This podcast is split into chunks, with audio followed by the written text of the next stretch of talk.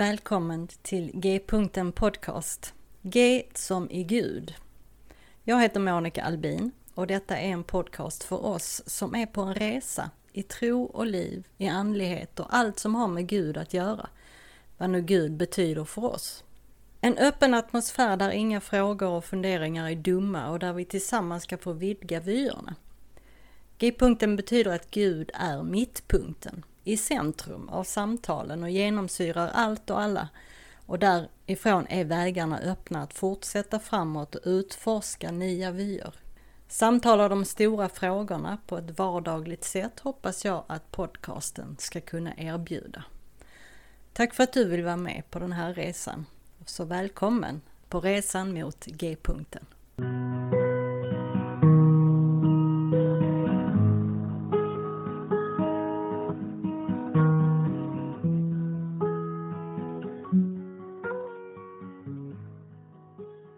Hej mina vänner och välkomna tillbaka till G-punkten podcast. Idag är det avsnitt tjugotre och jag pratar med Shane Claiborne. Shane är en framstående talare, aktivist och bästsäljande författare. Jag tror många här i Sverige inom kristenheten vet vem han är. Han har, säger sen att han har varit i Sverige också ett antal gånger. Han arbetade med Mother Teresa i Calcutta och eh, grundade The Simple Way i Philadelphia. Han leder också Red Letter Christians, en rörelse av människor som, som lever som om Jesus menade vad han sa. Shane är en förkämpe för barmhärtighet och det har lett honom till fängelser där han företräder hemlösa och till platser som Irak och Afghanistan för att stå upp mot krig. Han ägnar sig mest åt att stoppa dödsstraffet och för att hjälpa att stoppa vapenvåld. Så vi pratar lite om hans berättelse, hans trosresa, hans arbete, hans böcker och speciellt då den senaste boken Beating Guns. Och också om arbetet med att rent praktiskt smida om vapen till trädgårdsredskap och smycken. Det är ett underbart samtal och det är en ära för mig att få prata med Shane. Så utan att dröja, här kommer samtalet. Varsågoda. So Shane Claiborne, welcome to G-punkten podcast. Thanks. Great to be your guest. So nice to have you here. And it's an honor for me to be talking to you today. Well, that's really kind. You're easily impressed. Have you been to Sweden? I have. I love it. I've been there uh, quite a few times, actually, different festivals and things. Yeah, yeah, absolutely. Yeah, yeah. Love it. Well, good. Then I'm sure there are quite a lot of people over here who know who you are, but I'll uh, I'll try to make you even more famous. Oh, Lord have mercy. Now, we're going to talk uh, quite a bit about your book, Beating Guns, and the work you do with that. But first, would you please just tell us about your story from childhood and on, what the faith of your childhood looked like and how and why it changed over time, as I assumed it did? Wow. Well, it's always hard to know how to, I'm getting old now, uh, so it's hard to sum up forty-five years or whatever. But um, mm-hmm. I grew up down in Tennessee, uh, down south in the southern part of the U S, and we call that the Bible Belt, you know, yeah. and and uh, it's also why I have the the, the charming southern accent uh, that, uh, going on. Uh, and my dad died when I was really young. He had multiple sclerosis, and so mm-hmm. he was in a wheelchair, and then he passed away. So I grew up with my mom, and I'm an only child. Oh wow! And and an only grandchild on both sides. How about that? So that's it's a um. I, I, I my if my wife were here, she would tell you that's why I, you know I got spoiled. But I'm definitely a mama's boy, and um uh, and I, I fell in love with Jesus. My my mom, you know, had me going to church when I was in junior high school and high school, and I had a real genuine faith conversion, you know, going to the altar, very emotional, dedicated my life to Jesus. Um, and then I started, you know, I started seeing some of the contradictions mm-hmm. in the church and I guess even inside my, myself, you know, and, and, and, uh, we, we weren't always good at loving people the way Jesus loved people. And, and, um, And so, uh, you know, a lot of our politics and the things that we talked about were shaped, it seemed, by more the priorities of, of uh, you know, our political parties than it was by the gospel. And, but I kept reading the gospel and seeing Jesus saying things like, sell everything you have and give it to the poor, you know, and um, love your enemies. And, mm-hmm. and these, these were really, really radical commands, you know, and uh, the last will be first, the first will be last. And you start asking yourself, you know, why am I aspire working so hard to be the first if yeah. it's all going to get flipped upside down? And, And so anyway, I kept le- leaning into that, and I ended up going to college in Philadelphia.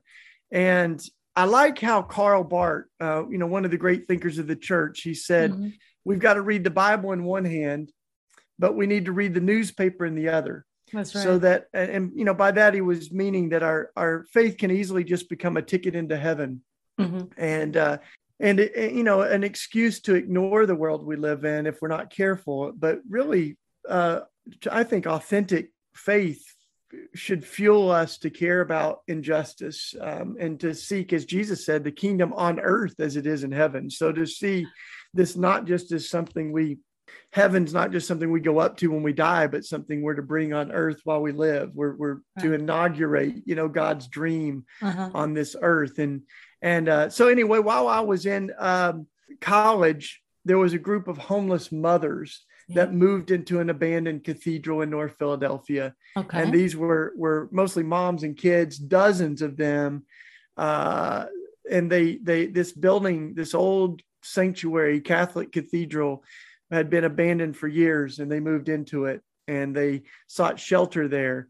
And uh, ironically, the Catholic Church did not show the best hospitality. In fact, they, they gave them an eviction notice and said, we, you're trespassing on church property, and if you're not out within two days, you could be arrested. Oh. Uh, so the families hung a banner on the front of the cathedral that said, "How can we worship a homeless man on Sunday and ignore one on Monday?" Oh. And, uh, of course, they were talking about Jesus, you know, being born in the manger because there was no room in the inn. And, uh, and it, you know, that was really my second conversion, was in that old abandoned cathedral.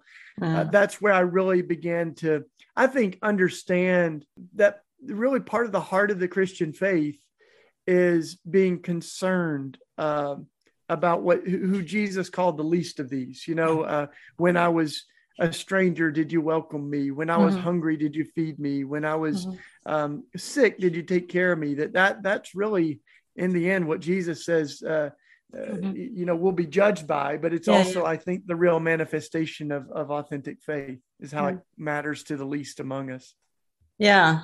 So, um, so what happened after that, after college?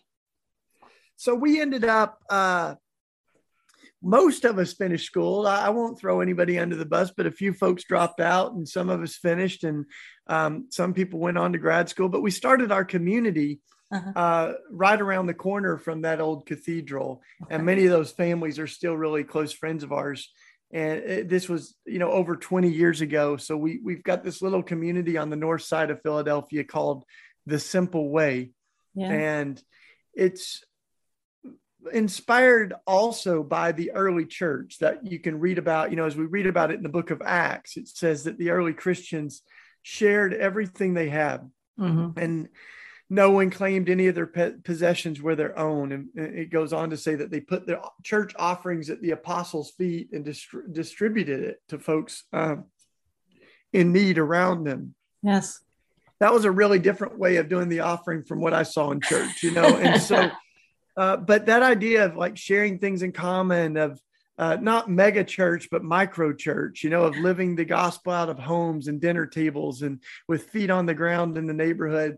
That's what uh, inspired us. And we we set out to do that. And we've built a little village now with about a dozen properties on the same block, and wow. community, community gardens and murals and lots of different uh, elements. But we still, in, in a lot of different ways, we try to share uh, money and, and live our faith, you know, in the streets and not just on Sunday morning. Oh, that's great. I really think it's pretty fascinating that you have worked with Mother Teresa in Calcutta. What was that like? Well, when we were getting into all of this, right after the takeover of the cathedral, uh, we had no idea what we were doing. You know, we're these eighteen-year-old, wild, getting radicalized, you know, and uh, and you can start to think that we're doing this for the first time in two thousand years, you know. Yeah, yeah. And, and then we met these nuns that were very radical nuns, because incidentally, as the Catholic Church was trying to evict these families, there were Catholic nuns and monks that went to jail and that got in big trouble for opposing, you know, th- this kind of hypocrisy of the Catholic Church. It was amazing. And um, they did a sit-in in the Archdiocese building in the, you know, the headquarters yeah. of the Catholic Church. And so we got to know some of them, and, you know, they said, well, we love this youth movement, you know, and, and they said, uh, but you should know, you know, some of us have been at this a little while. We've been, you know, one, one of the nuns said, we've been doing community for about sixteen hundred years. and and uh, so you start to see that we, we, you know, th- there's, there's people that have lived out this faith, even in the midst of uh, all the funk and, you know, yeah. hypocrisies of the church for a long time. And, you know, there were saints that inspired us, like Saint Francis of Assisi and, yeah. um, you know, and, and folks like Dorothy Day and Oscar Romero, but mo- they, they were passed, you know, they had all passed away. Mother Teresa was still alive. Okay. This is in the late nineteen nineties. And we wrote her a letter and, and, and ended up calling India, and she picked up the phone and, and we said, you know, we've got the summer off from college. Could we come work with you? And she said, absolutely. Oh, cool. And, and we did. And, and so I had read about a lot of the missions of Mother Teresa. You know, we, I, I ended up working in uh, Caligat, the home for the dying, the first uh-huh. home that she started. Um, it's a, you know, very holy, beautiful work, but also very um, kind of spiritually draining, because you, I mean, we're holding people as they died, you yeah. know, and, um, but it was also, it was, it's, it's kind of hard to put words to, because it, it, it, we, every day we would go into the streets and we would bring in people who were dying and who were alone. Uh, and if they got better, they went to the home for the sick, but many of them didn't get better. And so we were hopefully, um, the loving faces that they saw as they transitioned. And w- one of my friends said, Uh, I feel like we're travel agents from this world to the next, you know, yeah. we're helping people get from here to there. But uh, mm. so, you know, and I worked in the orphanages. I spent time in a, a village of folks who had leprosy and skin disease. So they were ostracized, and yeah. three hundred families lived on this land. So it was just one thing after another. And of course, Mother Teresa was there. She was still alive. So uh, uh, I, I'm not one, I don't really like hype too much. So when I got there, I didn't need to, uh, I didn't really have too much to say. I gave her a hug and I said, I'm here to work and to yeah. learn how to follow Jesus better. And we spent the whole summer there. I went back after she died. But one of the things that I learned, one of the things Mother Teresa said, she used to say is, uh, Calcuttas are everywhere. Yeah. If we'll only have eyes to see. So she would say, find your Calcutta, you know, pray mm-hmm. that God would yeah. give you the eyes to see those who are lonely or marginalized where you are. You don't have to go to India to live out the gospel. You know, it's one of right. the, the the things that I learned. And and um, and one of the other things that she said that has really stuck with me is Mother Teresa used to say, we can do no great things, but only small things with great love. Right. So what's important, what's important isn't how much you do, but how much love you put into doing it. And that's, that shaped who we are and the work that we do now. So uh-huh. what's important is not just how many units of affordable housing we build, but do fe- people feel loved and feel community? You know, mm-hmm. it's not as important how many bags of food we give out, but do people feel loved as we do it? Right. It's right. It's not the statistics, it's the people. Yeah. Uh, I did, I did an interview with uh, Christopher Ewerts uh, a while ago. And yeah. he had also been to Calcutta and worked with Mother Teresa. So we were together there, I think, and I think we were in India together. So, yeah. but yeah, we, there's a lot of folks. You know, once I got over there, one of the things that was uh, really amazing was people came from all over the world yeah. uh, to work. I met one guy who was um, what was he? He was like a um, banker or something. He read the story in the gospel of the rich ruler uh-huh. who Jesus said, sell everything you have and give it to the poor. And he said, I thought, that's me. And he oh. sold everything. And, and and I said, how long have you been here? And he said, it was it was something like ten years or something. Wow. He's just volunteering, you know, and um, I think the only time he had been back was to visit his mom or something, you know. So there were heroic people, nurses yeah. and doctors, massage therapists that were massaging people's muscles. You know, it was yeah. just beautiful work. Oh, cool. Now, you you really are an activist for peace and mercy. And you've also been to Afghanistan and Iraq. Can you tell me about that? Yeah, well, I'm sure some of your listeners don't uh, weren't even born, you know, when September eleventh happened. But, uh, you know, when we remember that very distinctly. I lived in Philadelphia, which is right between New York City and Washington, D C, where the two um, yeah, yeah, yeah. main attacks happened. Mm-hmm. There was one other one as well. But, you know, three thousand people lost, more, more than three thousand people lost their lives. And mm-hmm. and um, and our country was grieving, you know, and and. And and I, you can remember how I can remember how people responded to that. People were trying to deal with their anger, their oh, yeah. grief, their pain, their fear. Mm-hmm. And someone dropped a banner from City Hall in Philadelphia that said, let's kill them all oh. and let God sort them out.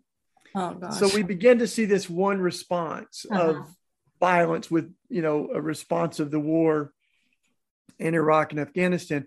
But there was another group of people who were, they lost their immediate loved ones. Uh, they became known as Families for Peaceful Tomorrows. Yeah. And they lost their husbands, wives, children, mothers, and fathers. And they got together as a support group. But then they um, they saw the war begin and they said, our grief is not a cry for war. Please do not declare war in the name of our loved ones. Uh, mm. And many of them went on delegations to Iraq and Afghanistan. And I'll have to say that looked a lot like what my faith teaches me and what Jesus teaches us. And um, and also it looked like the kind of stuff that heals the wounds of violence is not more violence, but trying to um, show a different way forward, right? And these families brought gifts back from uh, families they met in Afghanistan and Iraq that um for the other victims of nine eleven. So that, that it was so moving. And I, I um, was very aware of different groups that were doing delegations over, and I got to be a part of one of those. So this was in March of two thousand three. Mm-hmm. And I ended up being in Iraq uh, as the Shock and Awe campaign, as it was called, began. And so there were Uh, over nine hundred bombs some days uh, that were being dropped on Baghdad. So we lived in Baghdad. We volunteered in the hospitals. We tried to document uh, the things that we saw, which were horrific. Um, mm-hmm. Mm-hmm. Schools, hospitals that were bombed by the U S and by coalition troops, right? right and so, right. Um, but uh, it was also amazing to see uh, the hope, mm-hmm. the resilience, the the faith of so many of the people that we met there. Uh, and, and boy, if that, you know, my dad was a veteran um, mm-hmm. in Viet- Vietnam. So mm-hmm. I, I don't come from a family that, you know, there are parts of the Christian church that are committed to pacifism and peacemaking. And mm-hmm. that was not my backdrop. My backdrop was very much um, that there's a place for war and militarism. And the more I leaned into the gospel, the more it, it became profoundly clear to me that we cannot reconcile violence with the Christian faith. I mean, you can't love your enemies as Jesus commands and simultaneously prepare to kill them. You know, it just yeah, really, right. you know, I, th- I think when Jesus said, love your enemies, he meant we shouldn't kill them, you know, so that, kind of the low bar, it seems like on that, but, um, yeah. So anyway, that that was massively uh, shaping. And I've written about that, you know, in a lot of different places. There's so much to mm-hmm. unpack. Um, I did get to go to Afghanistan just for a brief trip mm-hmm. uh, because I heard about these young people in Kabul yeah. that had um, some of them had read Martin Luther King and Gandhi um, mm-hmm. in Farsi and, you know, in different wow. languages in Afghanistan. And they had been really um, inspired by the the teaching of nonviolence. Uh, yeah. And of course, their entire lifetime, their country has been victims of war, you know? Mm. Um, and, and so, yeah, and I walked away from that. And uh, uh, we had a car accident when we left Iraq, and these Iraqi doctors saved our lives. And uh. we got to go back, we got to go back many years later and visit them. Oh, so wow. We've been, you know, trying to continue that work. As Jesus said, blessed are the peacemakers, right. uh, for they are the children of God. And boy, we, you know, we look at what's happening in Ukraine right now, yeah. and we're hor- horrified, yeah. uh, as we should be. Yes. Um, uh, but, you know, it wasn't that long ago that we were the ones that were invading a country without right. any legitimate reason. I mean, now looking back, I think most, um, almost everybody knows that, you know, yeah. even the folks that hijacked the planes at nine eleven, mm-hmm. um, almost all of them were from Saudi Arabia. Uh-huh. Uh, but, but we went to war in Iraq and Afghanistan to destroy those countries. Um, and we see the dead end road of it now, you know, mm-hmm. um, as Afghanistan continues to collapse, and mm-hmm. um, and we're and the U S is still selling weapons to Saudi Arabia, right. one of the big, biggest weapons buyers. It just none of it makes sense, right? No. Um, but Jesus said, you know, if you live by the sword, you die by the sword, right? And and right. we've learned that over and over. Yeah. You know, even when I was in uh, Iraq, I remember this man saying, well, you, your country knows that we have some weapons because you have the receipts from them. Oh, right. I mean, we were we were literally arming Iran and Iran. The, Iran this was a Contra scandal, you know, yeah, like, yeah. As, like as they were killing one another and making massive profits off of it for some of these companies like Lockheed Martin and Bo- yeah. you know, the, the profiteers of war. So like we we've lived this idea of um, uh, the sword, and it continues over and over to prove true that Jesus was right. You know, you live by the right. sword, you die by the sword. Yeah, that's right. You, you do a lot of work now when it comes to ending the death penalty. Now, we haven't had the death penalty in Sweden since nineteen seventy-five. Uh, so what, what, what's the deal with the U S, this uh, land of the free and home of the brave? Yeah, well, so, um, I, I, you know, I think one of the things that's interesting is we've seen a massive shift globally in my lifetime. Mm-hmm. When I was when I was born, uh, and I'll just throw it all out there, nineteen seventy-five, you know, like when yeah, I was well, born. Um, you're still younger than me, so that's fine. But uh, when I was born, uh, much of the world, most of the world, uh, practiced the death penalty. Mm-hmm. Only a f- only a few countries had abolished the death penalty. And you fast forward, you know, only only uh, forty-six, forty-seven years, and and now um, there's only a few countries that are still using the death penalty, and we're mm-hmm. one of those. Right. Um, you know, most of the world has abolished the death penalty, and this is the company that the United States has when it comes to the death penalty. Uh, China is the number one executioner in the world. Uh-huh. Uh, and then Saudi Arabia is usually right up there. Um, Iran, Iraq, Yemen are right in there. The United States is always in the top ten and usually in the top five executing countries in the world. Um, and we still have things like the electric chair. We right. still have states this year. Uh-huh. South Carolina brought back the firing squad. We uh-huh. have another state that's trying to bring back the gas chamber, and they're using the exact chemicals that were used in the Holocaust. Oh my so, goodness. I mean, we, we're, we're, there's no doubt that we're on the wrong side of history. So uh-huh. I started to look at this, you know, um, uh, I started to look at, you know, how is it that we're still doing this? And, and what I began to find that was so troubling to me is that, uh, the death penalty has survived in America, not in spite of Christians, but because of Christians. Mm-hmm. This, the strongest base of support for the death penalty has been Christians. Mm-hmm. Um, and to this day, the Bible Belt is the death belt. It's where executions happen. My Over ninety percent of executions are happening in the Bible Belt. States like mine, where the, the governor Um, on social media is posting Bible verses, and then at the same time signing death warrants. Um, and and uh, almost without exception, the legislators and the governors who are responsible for carrying out executions mm-hmm. are Christians. Yeah. Uh, even at the even at the Supreme Court level, the folks that keep voting to support the death penalty. So this is very, very problematic. It, I mean, it's it raises one of the most fundamental questions of our faith, uh, I think, as Christians is, yeah. is anybody beyond redemption. Right, right. And, and that's why I wrote a book about this uh, called Executing Grace, right. um, because Uh, I don't just think this is one more political issue. I think it's a spiritual crisis mm-hmm. when Christians who worship an executed and risen Savior yeah. right. that, that died so that to spare us from, you know, uh, death uh, are the defenders of the death penalty. It's very, very troubling. Um, and, you know, uh, the the Method the Methodist Church has one of the best statements on it. I grew up Methodist, and um, we don't get everything right in the Methodist Church, but we we we get this right. And this is what the statement says: is that um, capital punishment denies the power of Jesus to right. redeem, restore, and transform human beings. Uh, right. And I mean, if we if we don't believe murderers deserve a second chance, then we've got a real problem with the Bible, because, uh-huh. uh, you know, Moses killed someone, yeah. David, who wrote, you know, so many of the Psalms, oh, uh, yeah. he killed Uriah to cover up his, his rape and adultery with Bathsheba. He, yeah. uh, Saul of Tarsus was a terrorist. I mean, he went door to door trying to torture mm-hmm. and kill Christians. And then, you know, these folks become, uh, the, the, authors of scripture. So the Bible would be a lot shorter without grace and redemption.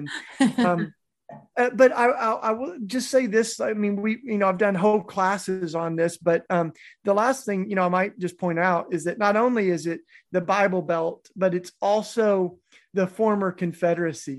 Oh, so yeah. this is a part of the residue of slavery and yeah. racism, racial terror in America. Right, right. Um, and our country is going through a real racial reckoning um, mm-hmm. a, a, around some of the truth of our history. Um, yeah.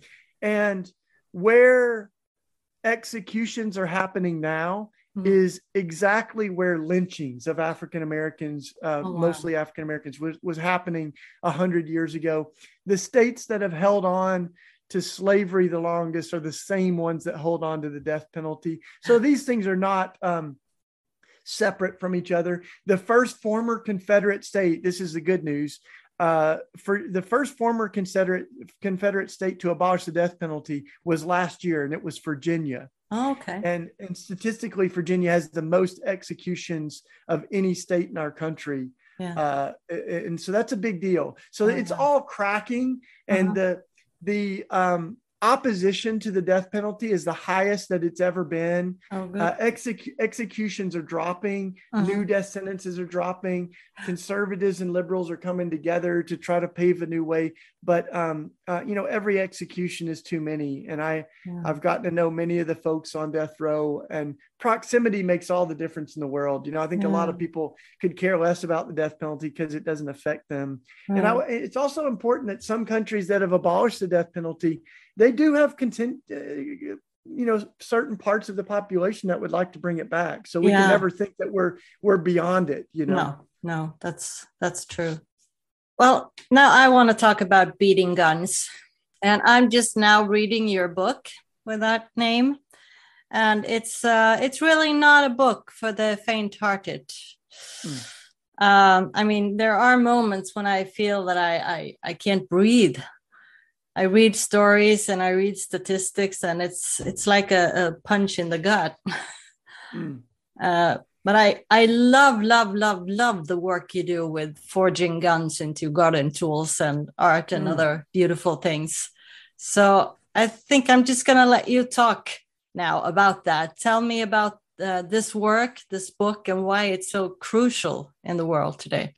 Well, so these things are not unrelated to each other. You know, our, our the culture of violence, the idea that violence is going to end violence, um, you know, the, the whether it's the death penalty or gun violence, I think we we have this uh, infatuation with violence, especially in the United States. Doctor Martin Luther King called the U S the greatest purveyor of violence in the world. Mm-hmm. Uh, it's not his most popular saying.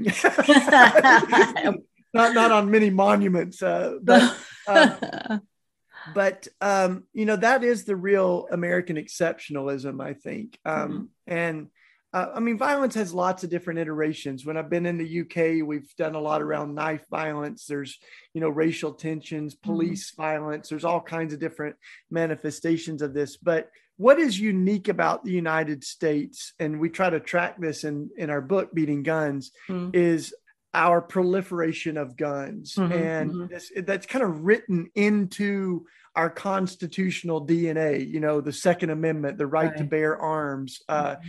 And it's it's it's kind of hard to imagine America without guns. I mean, mm-hmm. how do you build a country on stolen land with stolen labor um, without guns? And we, mm-hmm. you know, my friend Kristen Dumais wrote this book, Jesus and John Wayne, talking right. about, you know, how we've conflated the kind of um, cowboy culture with the gospel. And mm-hmm. uh, so, but this is where we find ourselves, Monica, is we, we like, we have more guns than people yes. in the United States. And the death rate is just unprecedented uh, anywhere else amongst our peer countries. You know, we, we end up um, in my lifetime, we've had more gun deaths domestically than in all the casualties of all of America's wars throughout history.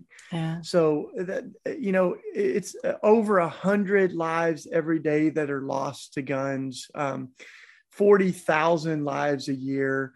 Uh, and, and even in the pandemic, we've hit record numbers of, uh, and we, sometimes you think of the mass shootings and, and they are tragic, uh, mm-hmm. but they also uh, only account for less than one percent of our gun deaths. And okay. so we, we've tried to like really look at the gun violence, because there's a lot of Christians, and I was one of them, who talk about being pro-life. Yeah.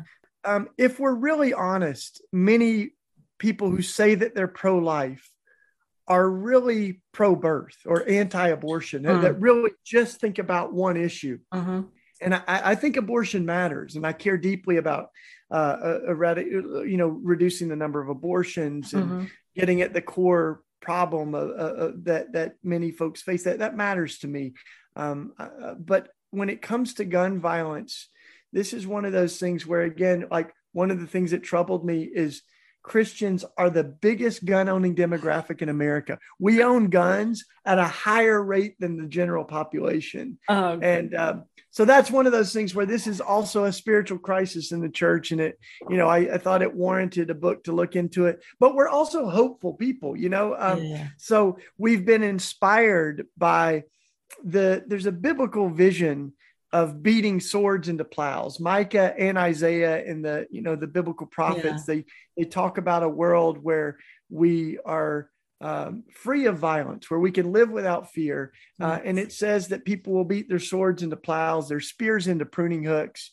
And we don't have a lot of swords in America, but we have a lot of guns. So we took that literally and we began to invite people to donate guns. Mm-hmm. And we've had thousands of guns donated uh, now, and we've got a network of blacksmiths around the country, and we're turning guns into garden tools mm-hmm. and also art. And um, I've I've been making crosses for a lot of pastors and bishops and, you know, Christians, and um, so we're we're learning to blacksmith. And, you know, uh, uh, sometimes I, I show people one of our our. Uh, plows, you know, this is made out yeah. of, uh, people can't see it, but the folks that, um, yeah. when I show people a um, plow or a shovel made out of a gun, I, I sometimes say, uh, this is what a born again gun looks like. You know, but, but, you know, it's kind of a reminder that um, all things can be made new. Yes. And just as you can repurpose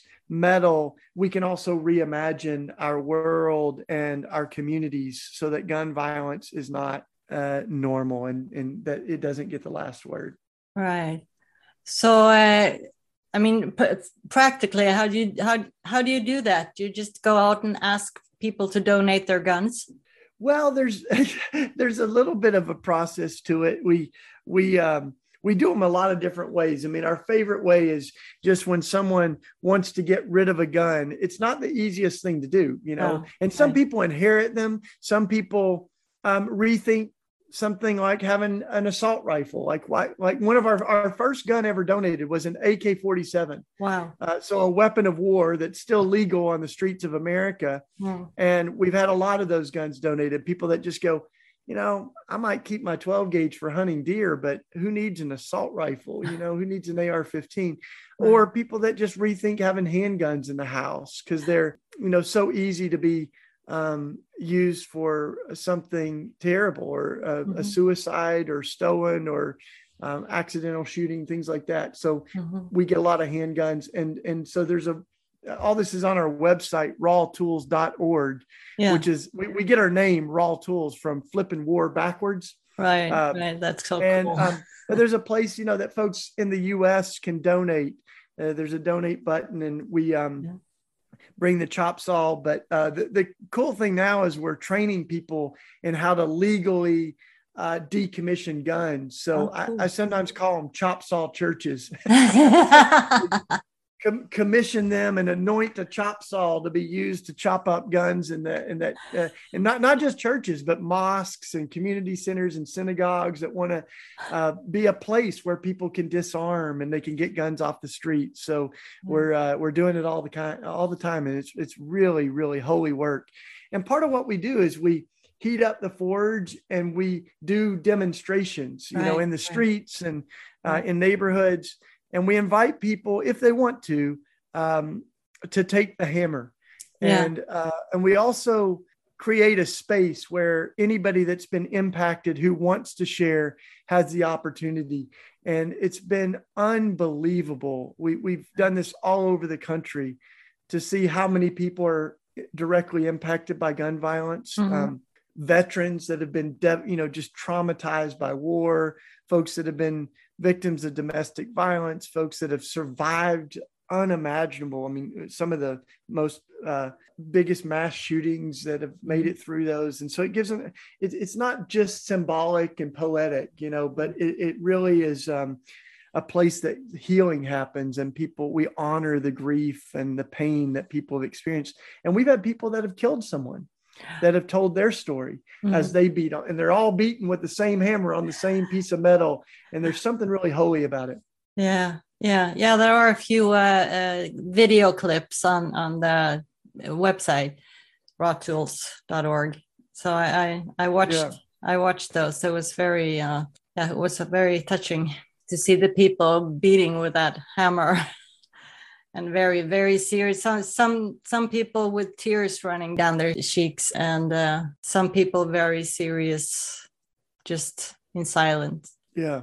Um, in your book, you have um, a, a few pages called "Gallery of the Absurd," and uh, well, that's one of those uh, places in the book where I just feel almost sick to my stomach. But I'm going to read a few of these exhibits, and I'd like you to comment on them. Okay. Yeah, sure. Exhib- Exhibit three. There are numerous shootings at weddings. I'm sure some are from romantic feuds, but many are uninten- unintentional. Apparently, it's a thing to pose with a gun on your wedding day. One couple accidentally shot their photographer. Another bride gave her husband a handgun, and he accidentally shot both of them. What? I, mean, I don't know what needs more commentary. That's why it's in the ga- gallery of the absurd, right? But uh, I mean, you you literally can't make this stuff up, and that's why we, you know, we we created this these stories to show how sick we we really have become. Um, and uh, I'll tell you one more. I don't know that this one made it in there, but as we were writing the book, there were a couple of shootings in churches. And oh. so some, some um, pastors and Christians were saying, we need to bring guns to church. And we found that really um, haunting and, mm-hmm. and very offen- very offensive. You know, I mean, Jesus carried a cross, not a weapon. So, you know, it's like, I'm not sure Jesus, you know, but we, I mean, we literally have bumper stickers. Talk about absurd, to have Jesus with an A R, with an assault rifle, saying, oh my God, if he had had one of these, he wouldn't have died. You know, so there's like all ways we can twist the gospel. But mm-hmm. in this one church near my mom, where my mom lives, a guy brought a gun into the church to argue that we need to bring guns in and we can do, you know, uh, train people in how to arm themselves. And while he's demonstrating it, the gun went off. And thankfully, I, I mean, I probably wouldn't tell this story if it, it didn't turn out okay, but he, um, it, it hit his wife, I think in the ear or something. Oh, and um, so everybody was okay, but you just think like, this is, this is a man with a gun arguing that we need guns. It shoots people while he's doing it. It shoots someone while he's doing it. It's, so it's, it's, yeah, we, and, and so there comes a point where you just realize like, these, these guns are not making us safer. You know, like uh, saying we need more guns to solve our gun problem is like an alcoholic saying, I need more whiskey for my drinking problem. Like, this is not, not a good idea. Yeah. Okay. I have here exhibit six. There is a gun that is made to look exactly like a cell phone. It's the same size, shape, and overall look, but beneath the face is a twenty-two caliber caliber pistol. Uh, it's a phone that is capable of firing four rounds in succession with a touch of the keypad. It also looks pretty easy to take into places where cell phones are allowed, are, are allowed, but guns are not. Is, this is true? Oh yeah, I mean, and these things, you just go, what, what? I mean, what could go wrong, right? Like, yeah. think of all the things that, think of all the, the, the like ridiculous things we've done with our phones, the, where, uh-huh. where we've left them, like how we've dropped them, you know, right? and, and yet, um, uh, just making it. And, and I mean, now one of the things is ghost guns, right? You can, you can three D print your, right. your own guns. So, Uh, all of this is very, uh, obviously very alarming and, and mm. problematic. Uh, so okay. yeah, a cell phone gun, my gosh, help us. So no, really. Uh, I have one more, and it's uh, exhibit uh, twenty-one. And, and this is, this really, oh my goodness. Hundreds of couples toting A R fifteen rifles packed the church in Pennsylvania one Wednesday to have their marriages blessed and their weapons celebrated as rods of iron that could have saved life in a recent Florida shoot, school shooting. Women dressed in white and men in dark suits gripped the guns, which they had been urged to bring unloaded to the sanctuary church in the rural Pocono Mountains, about one hundred miles north of Philadelphia.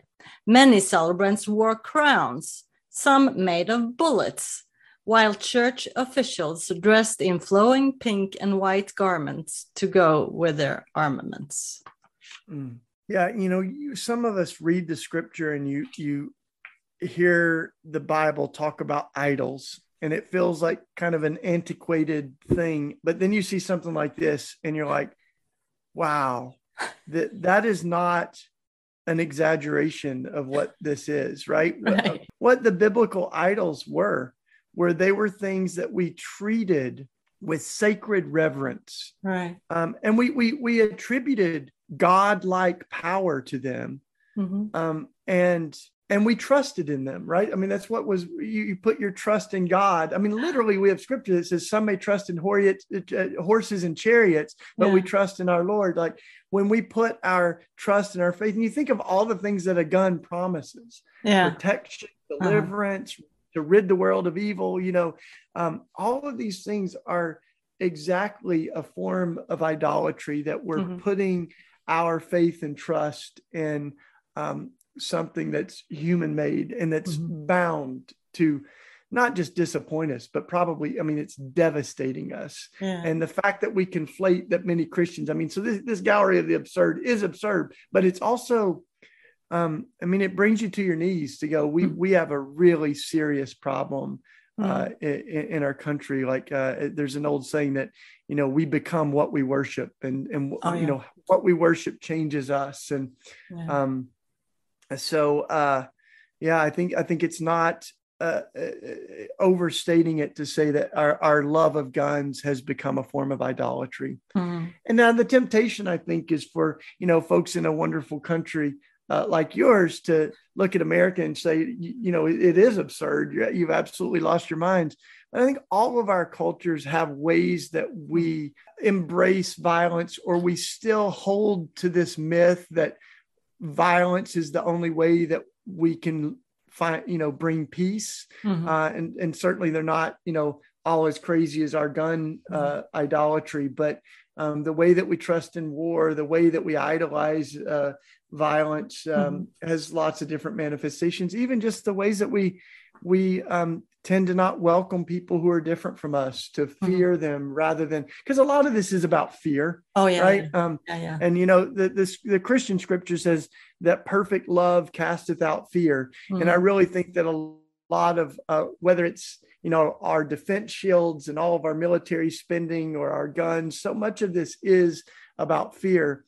Mm-hmm. And so uh, there's one study that we, we talk about in Beating Guns that it, it shows all of the things that are more likely to kill you than an immigrant or refugee, because this was a period, especially when we were hearing a lot of xenophobia and a lot mm-hmm. of uh, fear and um, uh, anxiety about refugees and immigrants coming yeah. here. So uh, the Cato Institute list, you know, they go through this list of all the things more likely to kill you. And it's, you know, lightning, a roller coaster, uh, Uh, one of them was a cow is more likely to kill you than a refugee. And then my, my favorite one, I mean, I don't want anyone to die, of course, but the one that caught, you know, that surprised me most was a, a vending machine falling on you. you know, like a, a, a, that's more likely to kill you than it. So, but we're conditioned to fear. We're, we're yeah. like, you know, marketed fear. Mm-hmm, and that's mm-hmm. a lot of what drives us to have a country where we've got more guns than people, you know, like, like right. how do you continue to sell guns yeah, in, yeah, yeah. in a right. society that's oversaturated already? Right. Well, we do have more guns in Sweden now than we used to, and there are more shootings uh, on, on the streets as well. So that's, uh, that's not good. Yeah, and uh, suicide's a big part of this too, mm-hmm. that we we sometimes don't uh, think of suicide as, uh, you know, an impact of guns, but um, it's just a whole lot easier to to end your life if mm-hmm. um, with a gun than other methods. And that's why access to a gun makes a massive difference. I mean, uh, over half of our, almost, yeah, it's about two thirds of our gun deaths are suicides. Right. Um, uh, almost everybody that tries to take their life with a gun dies. But when people use other methods to attempt to take their life, ninety percent or so of them survive, and right. they don't go on to be, you know, victims of suicide. They they get help, or they rethink mm-hmm. the crisis that they're in. They get a second chance, right? Yeah, yeah. And, and and guns don't allow that. So whether it's suicide or, I mean, just now, gun deaths became the number one cause of death of all of our young people in America. Oh, God. So it, it surpassed car accidents and mm-hmm. everything else. So Uh, that's why we're saying, you know, it's impossible to be pro-life and ignore gun violence. We've right. got a crisis. Okay. So is there anything that I haven't asked you that you would like to, to talk about?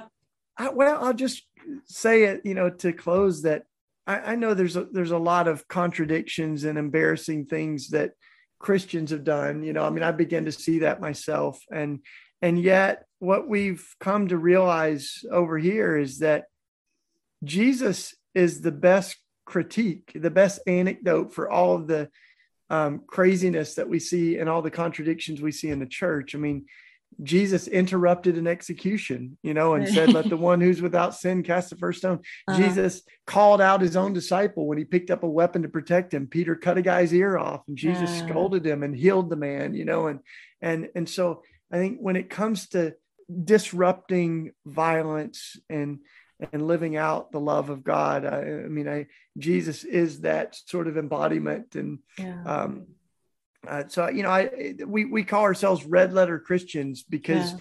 some of the Bibles have the words of Jesus in red. Mm. And uh, I, I've always resonated with Gandhi when he says, you know, he's asked about Christianity and he said, I love Jesus. I just wish the Christians acted more like him.